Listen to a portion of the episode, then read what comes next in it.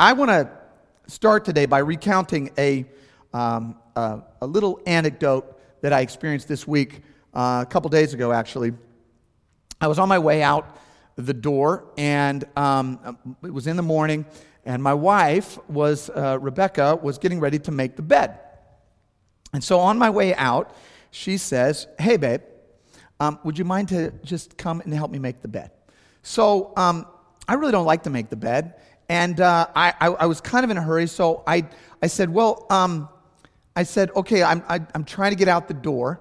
And then I made a strategic mistake. And I just, this is a little husband tip for all you husbands out there. I said, I strategically erred when I said, And besides, you like to make the bed. Now, that was not the right thing to say in that moment. And I realized the error of my strategy immediately because my wife turns to me and she said, No, I don't like to make the bed. I just like a made bed. And that was right like that moment. I'm like, oh, wow. She's, and she knew she had me in that moment. She knew. So, like any good orator, she doubled down. She brought me another illustration. She said, In fact, I don't like cleaning the house. I just like a clean house. And so I said, I got to use that in my sermon this week. Excuse me, went, wrote it down, came back, and dutifully helped my wife to make the bed. Now, the reality is this, and I think you and I and all of us uh, have experienced this. Most of us don't necessarily like to do the right thing, but we do like the right results. We don't like to do the things that would make a situation right, but we do like the right outcome. None of us like to save money, but all of us like a savings account. We don't like to exercise, but we like to be fit. We don't like to do the work, but we like the work to be done. This morning, as we launch part three of Promised Land, uh, we find a man who does not want to do what God wants him to do. Moses is being, um, is being confronted by God, and God is saying, Moses, I want you to go down to Egypt, and I want you to tell Pharaoh, let my people go.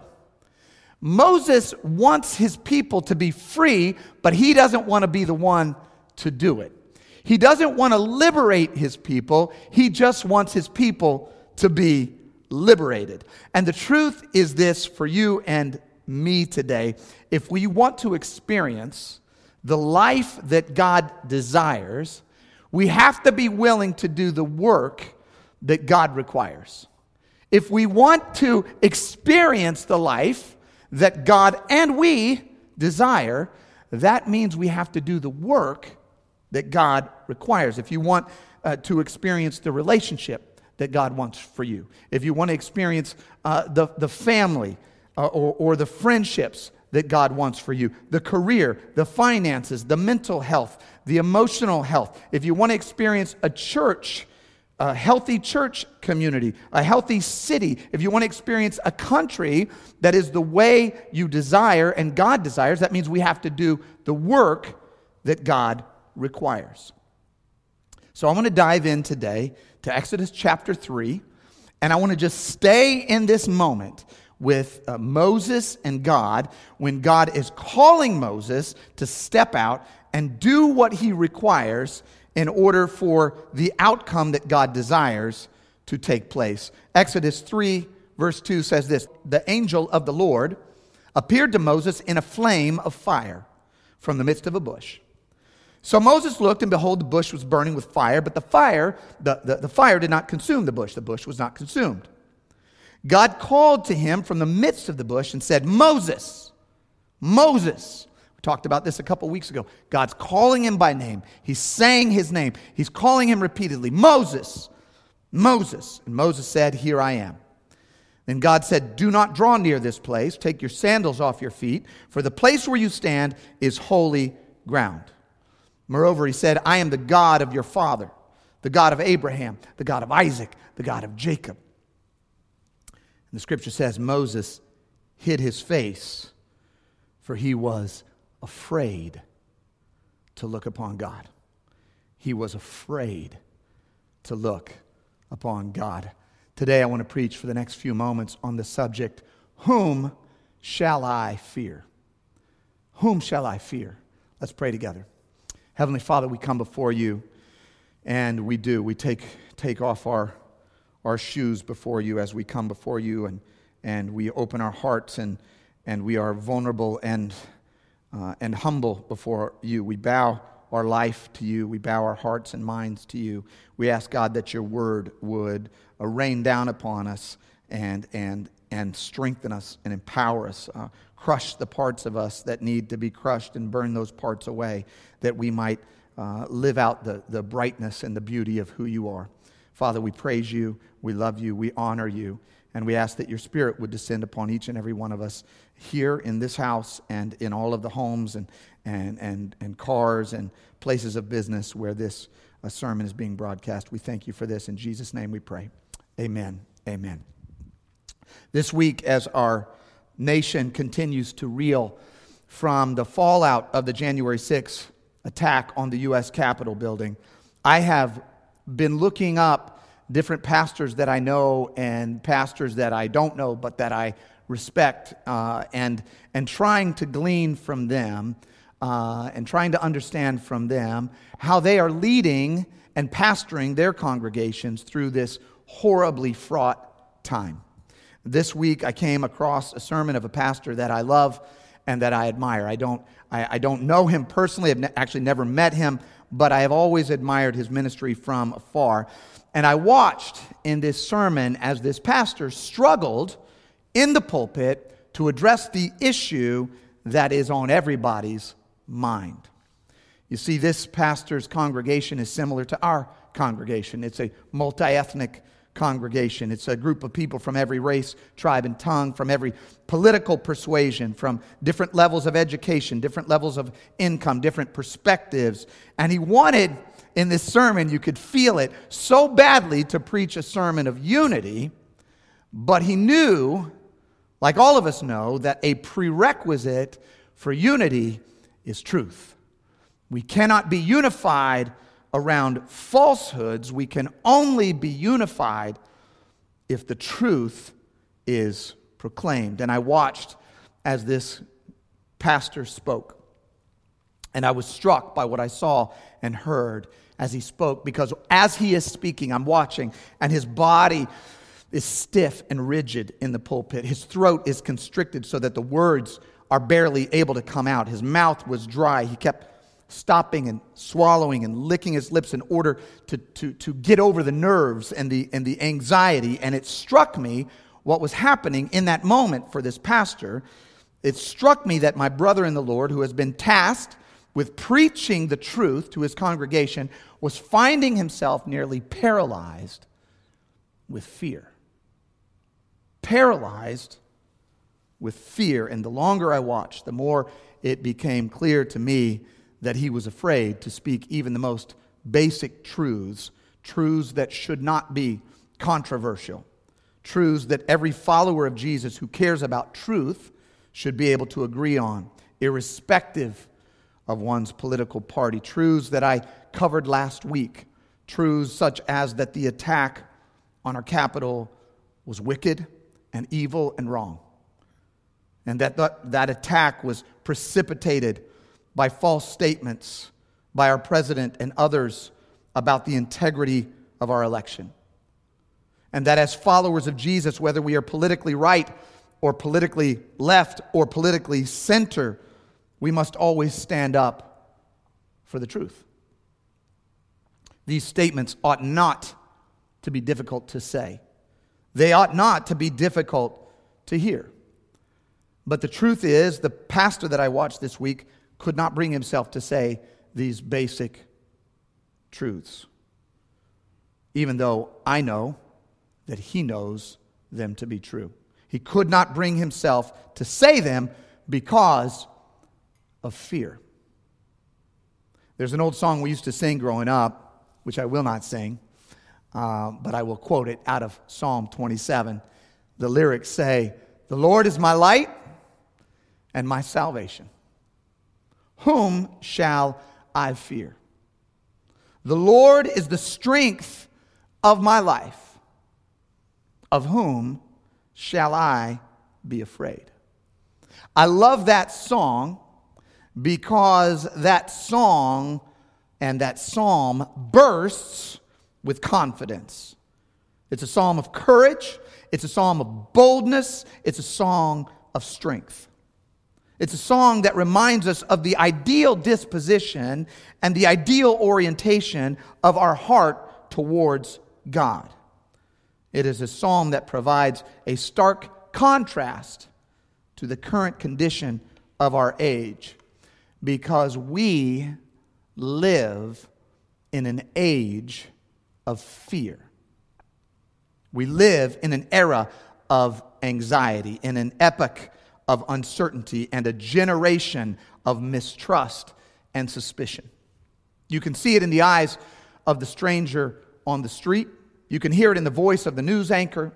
You can read it in the hastily written posts of your friends online. You can smell it in the air. We are living in a time of fear and trembling. Our speech is halted. Our voices are muted. The collective gait of our souls is bent and stooped. We are a fearful people. Our politics, our media, our social media platforms, our, our, our, public conversations, and our private thoughts are often sprinkled and sometimes even soaked in fear.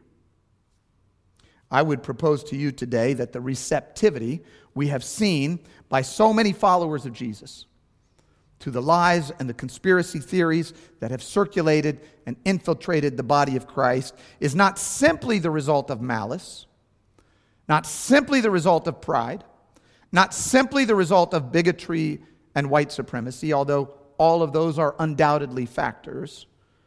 But underneath all of those factors is a single toxic substance, the nature of which all of us have felt, all of us have experienced ourselves. It is the paralyzing and debilitating force of fear. The fear of not mattering, the fear of not counting, the fear of not measuring up, the fear of irrelevance, the fear of purposelessness, the fear of emptiness and aloneness and inadequacy, the fear of being discounted and discarded. Beneath the symbols of hatred, the noose, the Confederate flag, the violent chants that we saw, lurks an indescribably powerful and paralyzing force the force of fear. And no one, no one is immune to fear. Now, let's take it out of the big picture. Let's break it down to you. You know what it's like to fear the fear for your job, your house, your health, your spouse, your children, your parents, your future, your finances, your safety, your reputation, your home, your mind, your life. We all know what it's like to find ourselves locked in the grip of fear. So the question is this the moment of reckoning in the church of Jesus Christ around the world is this What are people of faith supposed to do in an era of fear? As I read the story of Moses at the foot of the mountain, I see a, a beautiful picture of the way God draws even a fearful person into his divine purpose. When you read about Moses, you realize that Moses was a fearful man. But as you read closer, you see that Moses didn't have simply a generalized fear, he had a specific kind of fear. In fact, as you read the text closely, and I, have never noticed this before, but it just jumped out at me this week. As you read the story of Moses closely, you see that his fears were related to the ways that he would be perceived by three different groups of people. He was afraid of people. And it was three distinct groups. I want to write it down for you. He was afraid of the retribution of his enemies. That's number one. He was afraid of the rejection of his friends. That's number two. And he was afraid of the reaction of strangers. That's number three. Moses was afraid to do what God wanted him to do because he was afraid of the retribution of his enemies, the rejection of his friends, and the reaction of strangers. Let me take you into Exodus 3, verse 11. This line tells us who he's afraid of. Verse 11 says this Who am I that I should go to Pharaoh? Who am I that I should go to Pharaoh? Notice in this moment, he's comparing himself to Pharaoh. Pharaoh is Moses' enemy, and for good reason. The prior Pharaoh had tried to uh, kill Moses when Moses had committed a crime, and then Moses ran for 40 years and hid. So Moses is afraid of his enemy. Let me ask you this Who's your enemy? If you're on the right, maybe it's somebody on the left. If you're on the left, maybe it's somebody on the right. Maybe it's your boss. Maybe it's your ex. Maybe it's your mother in law or your father in law. Maybe it's the spouse of your child. Who is your enemy? Because many of us are paralyzed by the fear that our enemies will retaliate against us. Second fear is the rejection of our friends. This might even be a greater fear. Exodus chapter 4, verse 1. Watch this. God, God says to Moses, I want you to go tell them what I'm telling you. Go talk to the Israelites. Go talk to the elders of Israel. Go talk to your people. Moses says, Suppose they will not believe me. They, meaning his people, his friends, the other Israelites. Suppose they will not believe me or listen to me. Suppose they say the Lord has not appeared to you. Notice that he's not only afraid of the retribution of his enemies, he's afraid of the rejection of his friends. What if they won't believe me? What if they don't like what I have to say? What if they say I haven't heard from God? What if they say I'm crazy? He's worried and afraid about the re- rejection of his friends. How many of you are afraid, genuinely, honestly, afraid to speak candidly with someone you love for fear that you will be misunderstood, rejected, dejected, alienated, or ostracized? It's a legitimate fear. Nobody likes to hear something that doesn't comply with their preconceived ideas. I don't like it when my friends tell me things that I don't want to hear. I don't like it, but I'm grateful for it because the truth will set you free. Number three, the third category is the catch all category for Moses. Exodus 4, verse 10. He says, Oh, my Lord, I'm not eloquent. I'm slow of speech. I'm, I'm slow of tongue. Verse 13, Oh, my Lord, please sin by the hand of whomever else you may send. In other words, I'm just afraid of the reaction of strangers. I don't talk right. I don't speak right. I'm not qualified. I don't know what people are going to think about me. I, am afraid of all of these, all of these people, the, the enemies, the friends, and the strangers. In this conversation, this argument with God, Moses expresses all three of these fears. I would submit to you that every single one of you listening and watching this sermon today is afraid of, at least to some degree, of all three of these possible outcomes the retribution of your enemies, the rejection by your friends, and the reaction of strangers. So, how does God draw Moses out of the fear, out of the grip of fear, and into the divine power of his purpose? How does, at the foot of the mountain, God begin to burn away the fear in the heart of Moses? I want to show you how he does it because if he did it for Moses, he can do it for you. I want to draw your attention to the last sentence in the passage, Exodus uh, first at 3 and 5, and then um, and then we're going to go down to 6. God turns to Moses and he says, Moses, I am the God of your father, the God of Abraham, the God of Isaac, the God of Jacob. Notice how Moses responds. Moses hid his face because he was afraid to look upon God.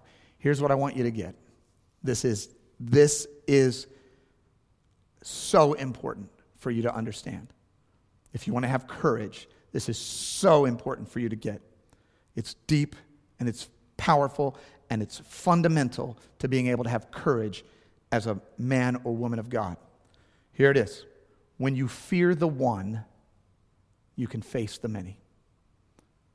When you fear the one, you can face the many. Let me illustrate this for you. If I'm walking in the woods and I see someone walking towards me down the trail, and it is a scary looking person, and I see that person walking towards me and they've got a weird look on their face, and I could just, they freak me out. What I want to do in that moment is I want to turn around, I want to walk the other way because I'm scared of that person. If I turn around and walk the other way and I see a 10 foot grizzly bear with teeth shining in the sun, lumbering down the path towards me, suddenly my fear of weird looking dude is melting away because there's a greater fear behind me. I will run past weird guy. I will run over weird guy. I will be moving on because there is a greater fear that causes that fear to diminish by comparison. It's not a perfect analogy, but I want you to get something.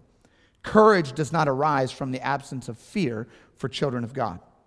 Courage arises in the hearts of believers when our hearts are overwhelmed, our minds are flooded by the awesome, terrible, wonderful, beautiful, majestic, gleaming brilliance of the power of God.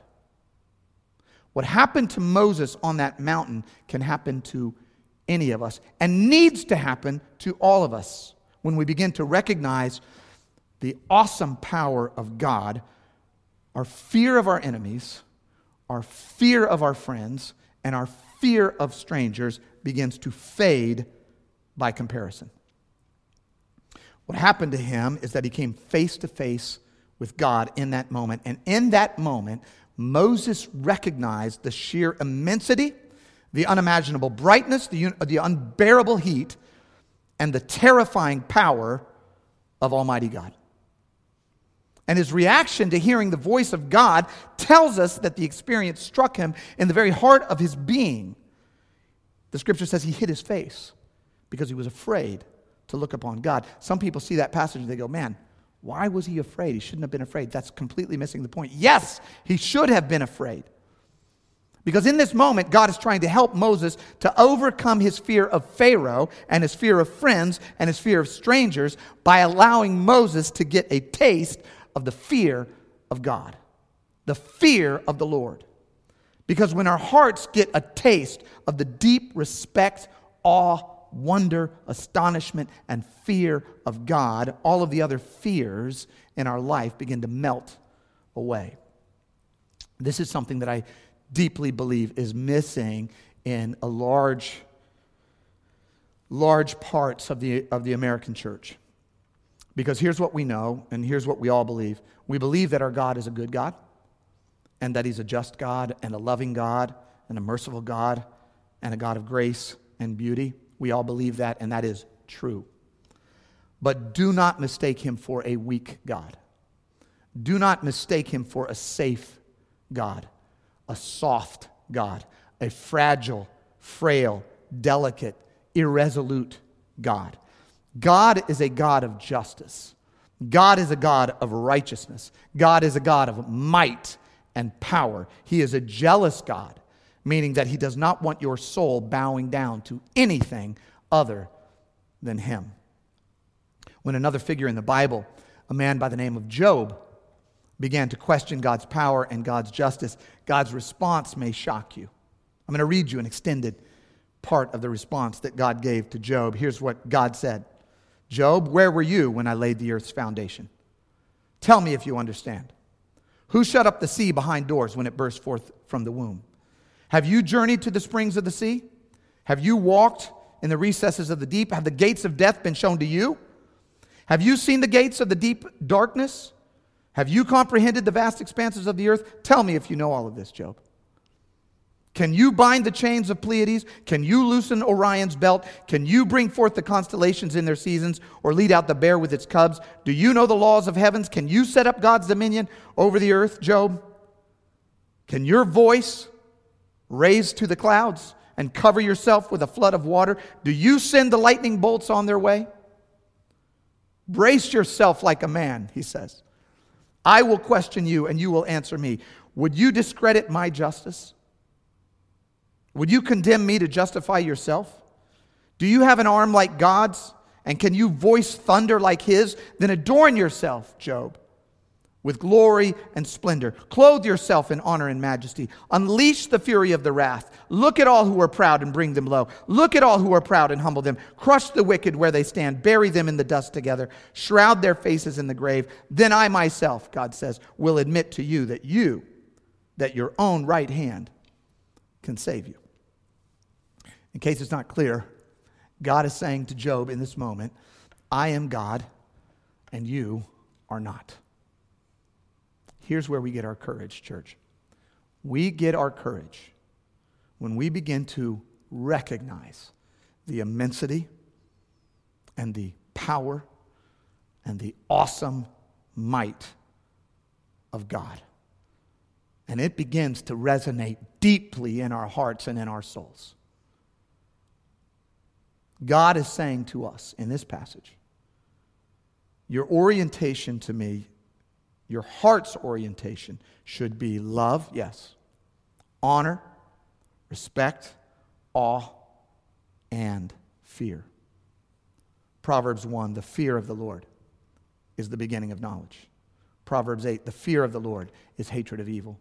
Proverbs 14 the fear of the Lord is a fountain of life.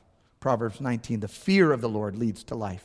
Psalm 33, 8, let all the earth fear the Lord. Ecclesiastes 12, 13, fear God and keep his commandments, for this is the whole duty of man. And then even Jesus himself says this in, in, in Matthew 10 Do not fear those who kill the body, but cannot kill the soul. Rather, fear him who is able to destroy both soul and body in hell. I believe that the church has gone too far in downplaying the fear of God. It is true that when the Bible talks about the fear of God, it's a term that encompasses awe and respect and adoration, honor, worship, confidence, thankfulness, and love. That is true. But it also encompasses fear. Not servile, cowering fear, not a cowardly, withering fear, but it's the kind of fear that you might experience if you are standing at the edge of Niagara Falls. The kind of fear that the power you are seeing, the power you are experiencing, is worthy of your utmost attention because to disregard it would have unimaginable consequences. I am fully convinced that the fear we hold in our hearts, the fear to do the right thing, the fear to say what needs to be said, the fear to stand up for what's right, despite the consequences, all of those fears would melt away if we would humble ourselves, take off our shoes, and stand in the presence of the Almighty God. God is saying to Moses, if you fear me, you don't have to fear anybody else if you really grasp the awesomeness and the power of me, then the fear that you have for others is just so small by comparison. I want to get personal for a moment and then I'm going to close. This is, this is the truth. When I saw the events unfold on January 6th, I felt a number of feelings. But one of the feelings that I had was a sense of guilt and conviction in my own heart. And here's why I felt those feelings because I saw this crisis coming months ago and was concerned about it even years ago. Not this particular expression of it, but something like this. I've watched the anger boil up. I've seen the lies and the conspiracy theories being circulated in Christian circles. I've read the news. I have a Twitter account. I, I've, I can see what's going on. And I've had ample opportunity to speak out about this. Ample opportunity to boldly proclaim the truth and to stand up for what's right. But the reality is, fear has held me back as a pastor. Fear of the retribution of my enemies, fear of the rejection of my friends, and fear of the reaction of strangers. Fear that I would seem too political in the pulpit, fear that I, was, that I would be viewed as taking sides in a political dispute, fear that I would be misunderstood, fear that I would hurt people's feelings, fear that I would offend, fear that I would come off as a preacher with a political axe to grind. In other words, fear about the consequences to me. So here's what I want to do today I want to repent before God as your pastor. I repent for not proclaiming the truth more clearly, more boldly, and more plainly. I repent for fearing man more than fearing God. Back in the old timey churches, when a preacher would try to soft shoe around a subject and try to smooth things over without speaking out clearly, an old saint in the congregation might say to him, Make it plain, preacher. Make it plain. As your pastor, I want, to, I want you to know that I'm going to do my best to make it plain. One person said it like this when there's a mist in the pulpit, there's a fog in the pew. God calls his church to be a light in the culture, to speak the truth irrespective of the consequences. Sometimes that will offend the sensibilities of those on the right. Sometimes that will offend the sensibilities of those on the left. Sometimes that will offend the sensibilities of those in the center. But as Pastor Derwin Gray from South Carolina would say, we are not a party of the donkey, and we are not a party of the elephant, we are a party of the lamb. And what I notice about Jesus, the Lamb of God, is that Jesus was an equal opportunity offender. For Jesus, what was good for the goose is good for the gander. If Jesus' teachings do not offend you, you are not reading them closely enough. I read his words and I am offended every time I read him because he is speaking the purity of God's truth, and my soul has not reached the purity of God's truth. God is wanting to burn away the fears that we have about everything else by implanting in our hearts and minds the fear, the reverence, the awe, and the respect that is due Almighty God. So I ask you today whom do you fear? Here's, here's what I want you to know I want you to know that if you'll embrace the fear of God, it will override the fear of man.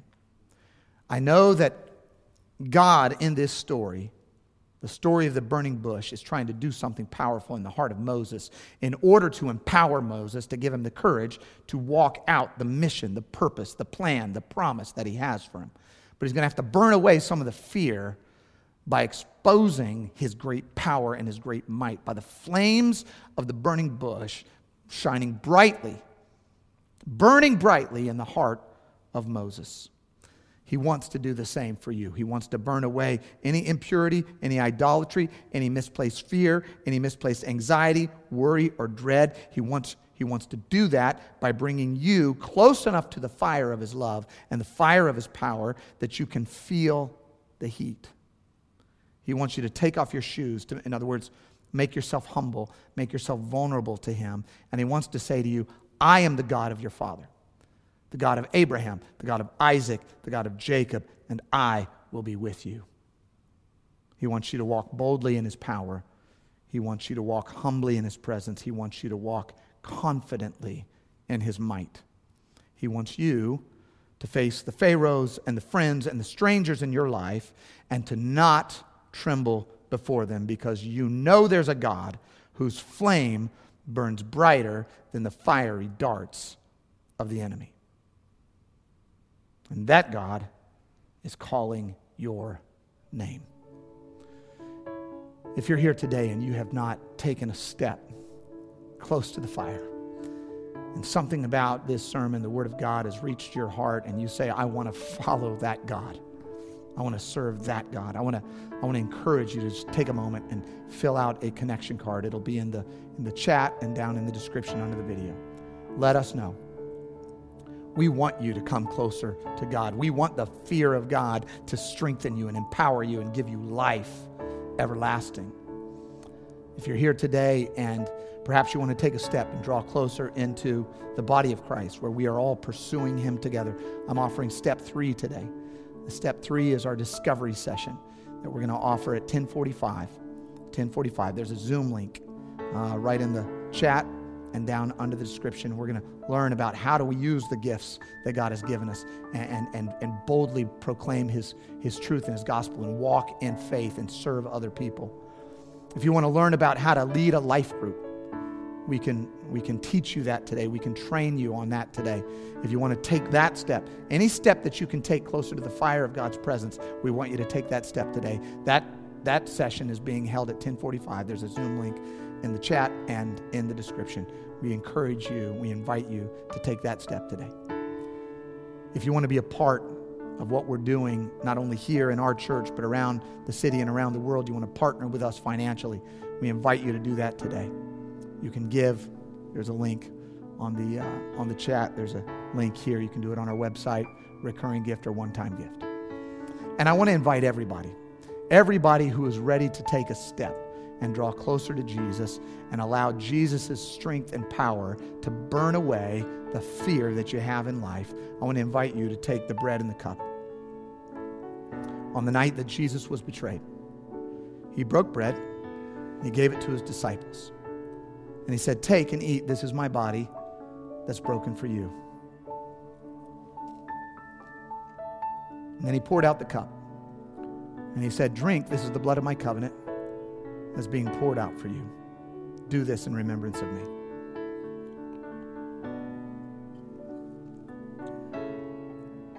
I want to thank you so much for joining us today. Join me in next steps at 1045. Join us in life group training at 1045. We love you. We praise God for you. We're going to be praying for you this week, and we'll see you next Sunday. God bless.